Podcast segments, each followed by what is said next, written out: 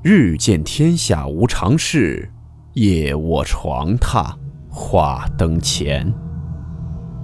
欢迎来到木鱼鬼话。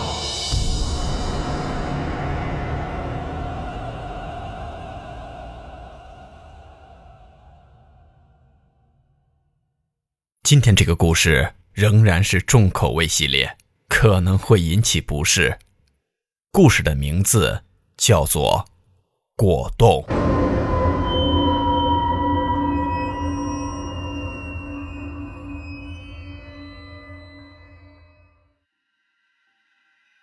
我叫夏敏敏，十六岁时我出来打工，现在跟一个姐妹合伙开服装店。这十年我过得平平淡淡，只有一件事让我印象深刻。那也是我人生最恐怖的一次经历。原先我是个爱吃水果的姑娘，尤其喜欢橙子，但因为这事儿，我没有再碰任何水果，甚至看到水果就会产生恶心想吐的念头。是的，它和水果有关。约八九年前，我打工的工厂倒闭了，我不得不再找工作，因为实在闷热。某天我去一座石桥下乘凉时。望见被贴在门前的招聘信息，现在回想起来，如果当时不看招聘信息，不走进店里，肯定什么事都不会发生。那是一家水果店，起初我很奇怪，一家水果店为何要开在桥下？这样真的有生意吗？但很快我被老板娘的热情笑容所麻痹了。第二天，我顺利成为了店内唯一的营业员。刚开始，我自然被蒙在鼓里，不知水果店背后的秘密，只觉得生意非常冷清。老板娘却好像满不在乎的样子。按理说，我打工地方是个落后的地级市，这一带又偏僻，除了河对岸有家医院外，其余基本全是工厂。结果，老板娘还把水果店开在桥下，一个路人根本不可能经过的地方，简直违背常理。不过之后，我很快明白老板娘的真正用意。那么，我是多久察觉到不对劲的呢？记得约半个月左右，一名四十多岁从深圳赶来的妇女和老板娘见了面。犹记得当天，老板娘打扮的是花枝招展，一身鲜亮服饰。妇女见她后，直接称呼吴姐。也是从那时起，我才知道老板娘原来姓吴。老板娘同样客客气气，亲切地叫她妹妹。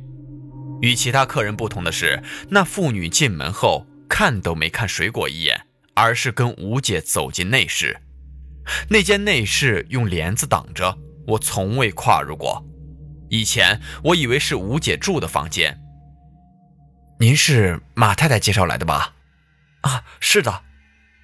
两人进内室后，我就听到一句对话。随即再无听清什么，直至那妇女出来，我见她手中拎个透明袋子，袋子里放了只圆形木盒。吴姐笑嘻嘻地说：“这果冻拿回去让你妈赶紧吃，别放太久。”我乍听奇怪，怎么水果店还卖果冻呢？等那妇女走后，吴姐看出我的疑惑，终于跟我解释。原来这店名义上卖水果，实际在卖一种治疗各类眼疾的药，价格还特贵，因为这药是他按祖传秘方配制而成，效果奇好无比。曾有一名五十四岁的白内障患者，连手术都不管用，结果吃了他的药七八次，三年便恢复了视力。后来此事传开了，不少人纷纷上门求药。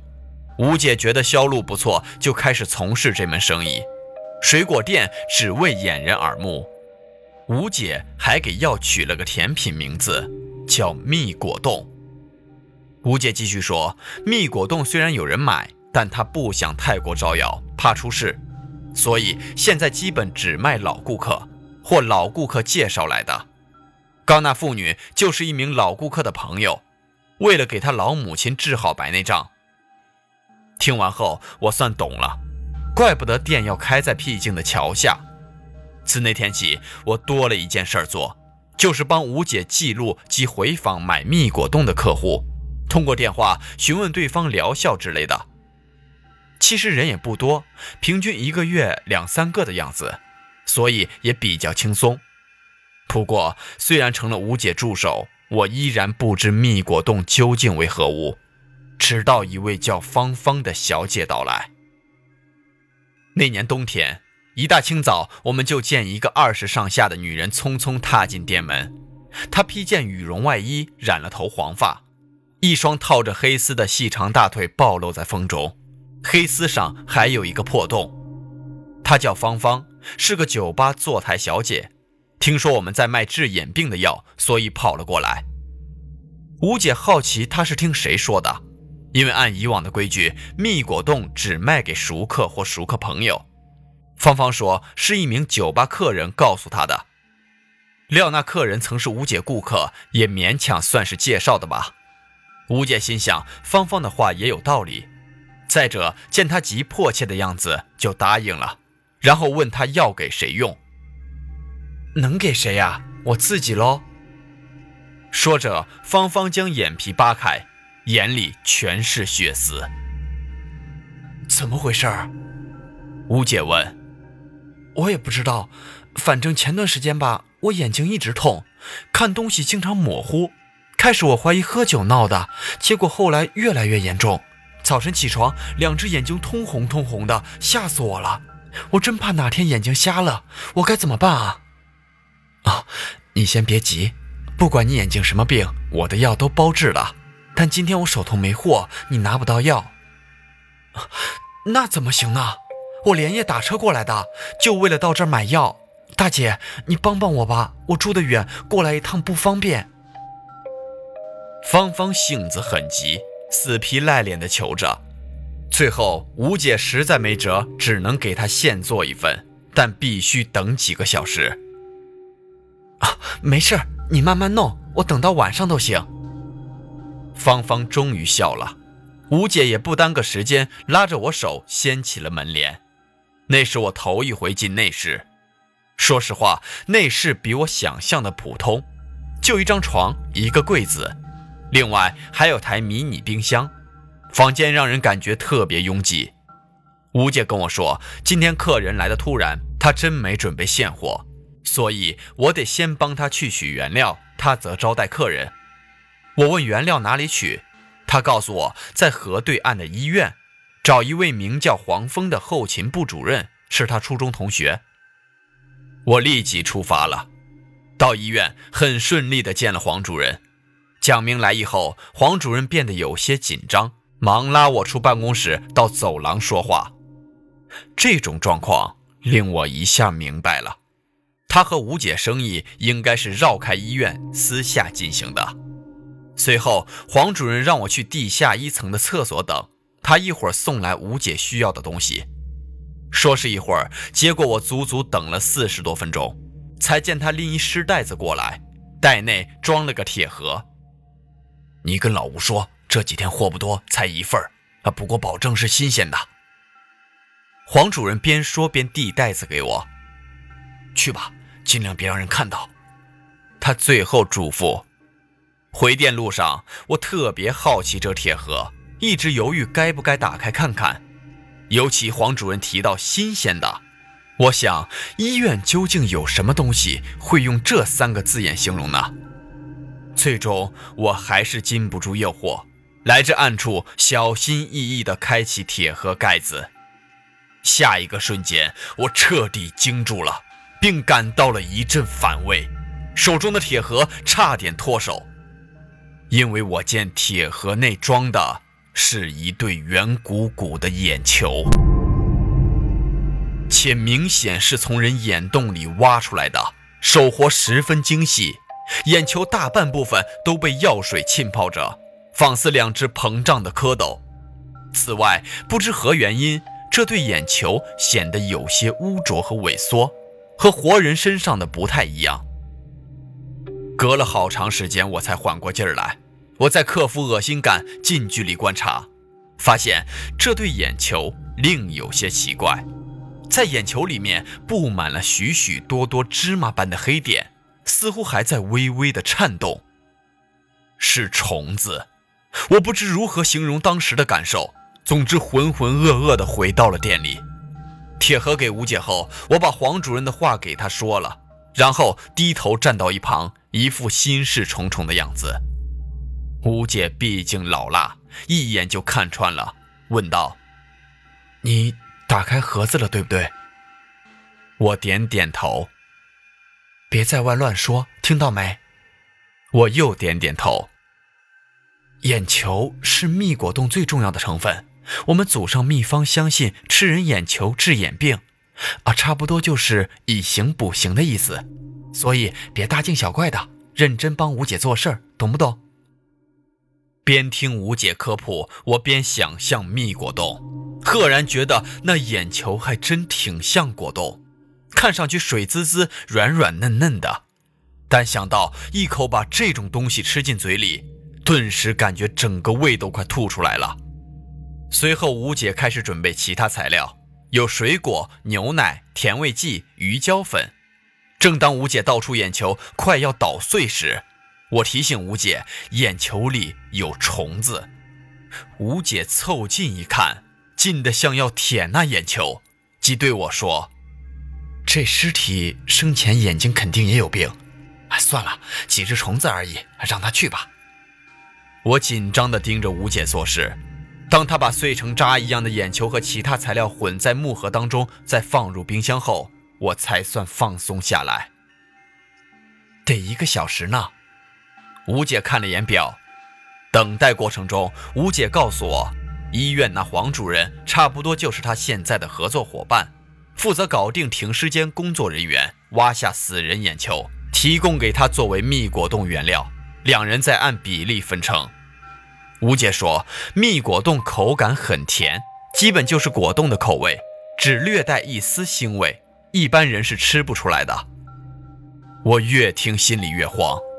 一小时后，蜜果冻制作而成，芳芳急不可耐地拿到手中，付了钱，忙不迭地打开盖子闻了闻，说了句：“还挺香，我最喜欢甜品了。”确实，无论表面还是味道。任何人都不会联想到蜜果冻的可怕成分。啊，对了，眼睛的病不是一天两天的事，有人吃我药两三年才有好转。你的情况至少得再来一趟，要么下个月的今天吧。吴姐不忘嘱咐：“好的，大姐，听你的。”谁知仅隔三天，芳芳就来了，并且怒气冲冲朝吴姐劈头盖脸的一顿谩骂。你个死女人！你那天给我吃了什么？啊你看看我眼睛，你看看我眼睛，妈的，被你害惨了！卖的什么垃圾药？芳芳是骂得撕心裂肺，还身体前倾，把刘海撩开，让我们瞧清楚她眼睛。果然，我们都吓了一跳。只见她两只眼睛瞪得老大，仿佛快被吹爆的气球。更瘆人的是，眼珠里全是黑色的虫子。不近看的话，还以为眼睛涂黑了。吴姐努力维持镇定，回芳芳道：“小姑娘，你嘴里放干净点。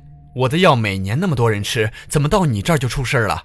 我跟你讲，你是眼睛本来就有病，现在更严重了而已。”其实我和吴姐都心知肚明，芳芳眼中的虫子怎么回事儿，只是没想到比当时那眼珠里的虫子还多。看来这虫子会快速繁殖。你放屁！这么多虫子就是从吃下你的果冻后冒出来的，你还说和你没关系？我不管，你现在跟我去警局，给我个说法。一听警局，吴姐突然慌了，芳芳则气得满脸通红，眼珠加剧膨胀。偏在她伸手拉吴姐时，吴姐猛地一把推开，芳芳站不稳，竟后仰倒地。一声剧烈惨叫，我和吴姐只看到芳芳后脑受撞击后，两只眼珠好像破裂的水袋，不断渗血水，还有数都数不清的黑色虫子密密麻麻地从她眼睛里爬出来，沿着她的全身拼命向外扩散。不一会儿，满地的虫子，我和吴姐吓呆了。伴随芳芳一声声叫唤，终于来了围观人群。不过这时虫子全爬开了。等芳芳被送去医院后，警察也到了。吴姐只推脱说和她没关系，是那女孩自己眼睛问题，还把一盒未放眼球的蜜果冻拿给警察去化验。吴姐和我自然通过气了，无论如何不能透露眼球的事。最后，芳芳眼睛瞎了，但警察查不出什么端倪，警告吴姐无照营业，店立即关了。过不多久，我离开了那座城市，去了天津。跟小姐妹合开服装店，一直到现在。至于吴姐，我走的当天就断了联系。但我三年前听那地方朋友说，吴姐似乎又开了新店，依然在卖着治眼病的药。看来，即使闹出芳芳事件，吴姐仍相信她的药是有用的。也或许她纯粹只为挣钱，实际根本不在乎药效吧。总之。我没有再打听关于吴姐的任何事，也不知道有没有出现第二个芳芳。